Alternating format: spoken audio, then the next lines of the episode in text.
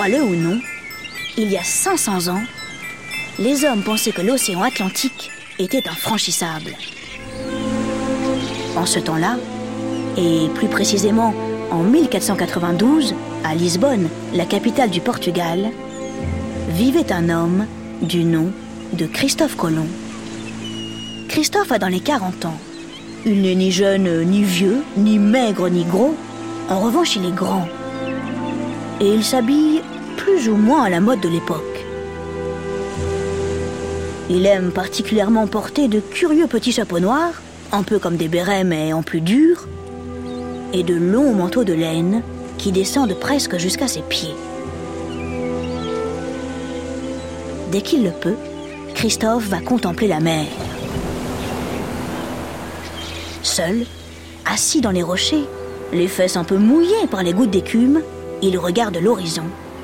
Il ne peut lâcher des yeux cette minuscule ligne qui sépare au lointain l'immense mer et le gigantesque ciel.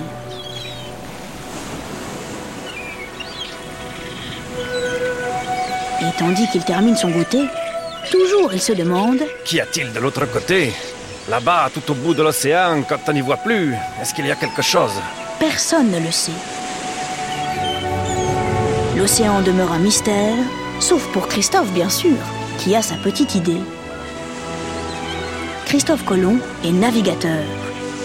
Dans quelques mois, à la tête de ces trois navires, la Pinta, la Niña et la Santa Maria, il traversera l'Atlantique et découvrira l'Amérique. Mais patience, patience, nous n'y sommes pas encore. Hisse les voiles, moussaillon, direction Gênes, où tout a commencé. Christophe Colomb est né en 1451 à Gênes, un grand port du nord de l'Italie.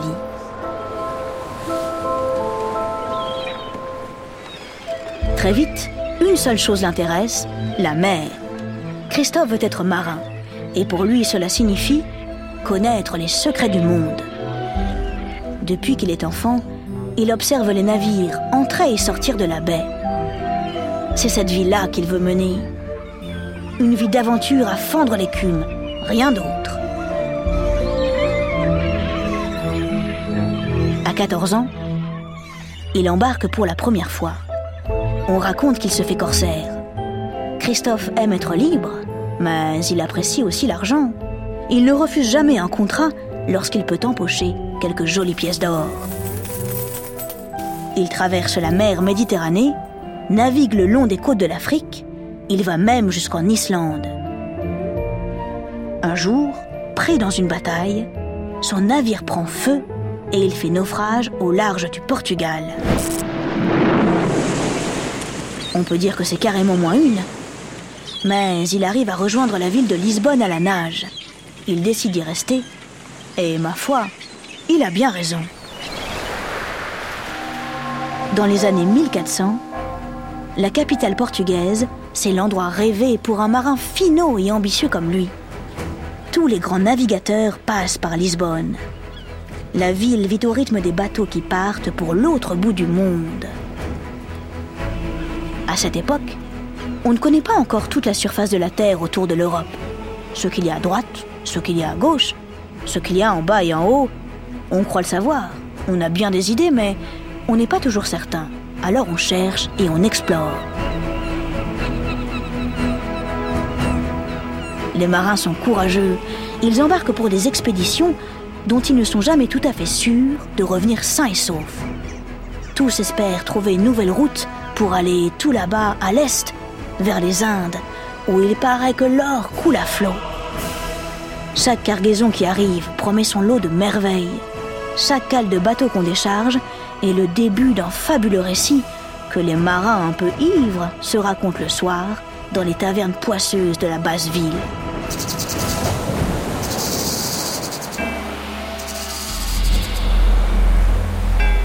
On parle beaucoup des aventures d'un certain Marco Polo, un navigateur italien qui a réussi à aller jusqu'en Chine et jusqu'au Japon. Là-bas, il a rencontré le grand roi des Tartares et il a vu des fourmis géantes. Là-bas, les toits des palais sont entièrement recouverts d'or. Christophe sait très bien qui est ce Marco Polo. Il a lu son livre des merveilles plusieurs fois, d'ailleurs il le connaît presque par cœur. Lui aussi veut partir tout là-bas, à l'est. Lui aussi veut voir la Chine. Et il veut toucher de ses doigts les splendides toits d'or. Oui, mais comment? Comment aller jusqu'en Chine? Comment se rendre jusqu'aux Indes?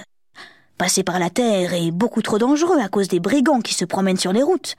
Et contourner l'Afrique prendrait de nombreux mois. Christophe soupire. Il rate ses ricochets mais toujours, il regarde l'horizon. Plus tard, il se rend sur l'île de Madère, au large des côtes de l'Afrique. Tandis qu'il se promène sur la plage, il remarque des outils étranges échoués sur le rivage. Il s'approche, il regarde, il examine avec attention. Bizarre, bizarre. Ces objets ne ressemblent ni aux objets africains, ni aux objets européens. Mais alors, d'où peuvent-ils venir? Christophe le sent, le pressent, le devine. Une terre doit exister de l'autre côté de l'océan.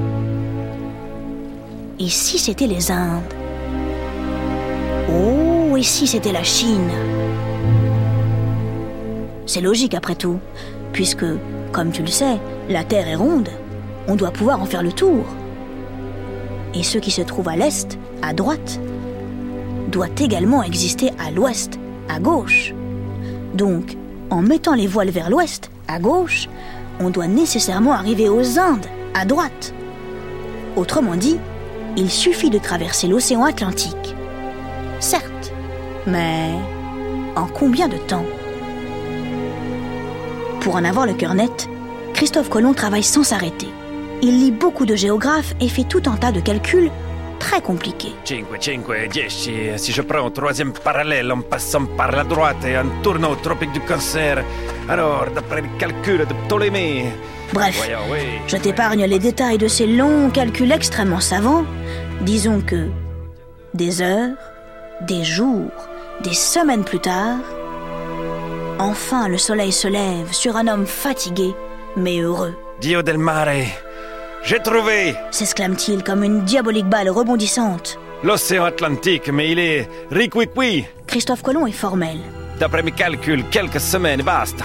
Je serai arrivé en Chine. En Chine Mais non, en Chine Ma que je suis italien Pas une seconde à perdre, il file à la cour du roi du Portugal pour lui présenter son projet.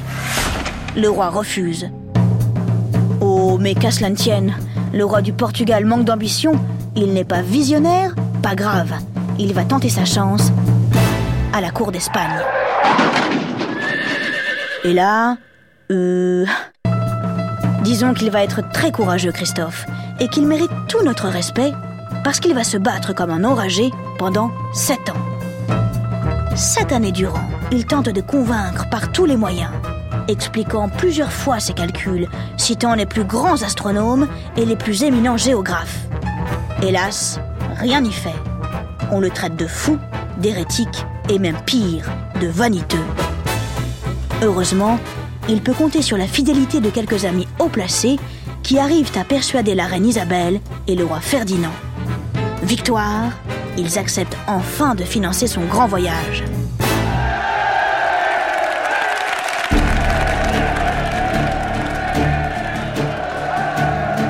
trouver un équipage n'est pas une mince affaire. Les marins ont peur de cette grande traversée. Cet immense océan, jamais encore franchi, n'abrite-t-il pas quelques monstres tapis au fond des eaux? Mais Christophe sait trouver les bons mots. Il leur parle de l'aventure, de la gloire et surtout de l'or. Une centaine d'hommes acceptent de partir avec lui. Il faut maintenant préparer les trois bateaux. La Nina la Pinta et la Santa Maria. La Niña et la Pinta sont deux caravelles. Elles sont légères et elles vont vite. La Santa Maria, plus imposante, est commandée par Christophe Colomb. On remplit les cales de nourriture, d'eau potable, mais également d'armes et de canons. On hisse haut les voiles. Elles sont grandes, elles sont blanches, toutes parées d'une majestueuse croix rouge.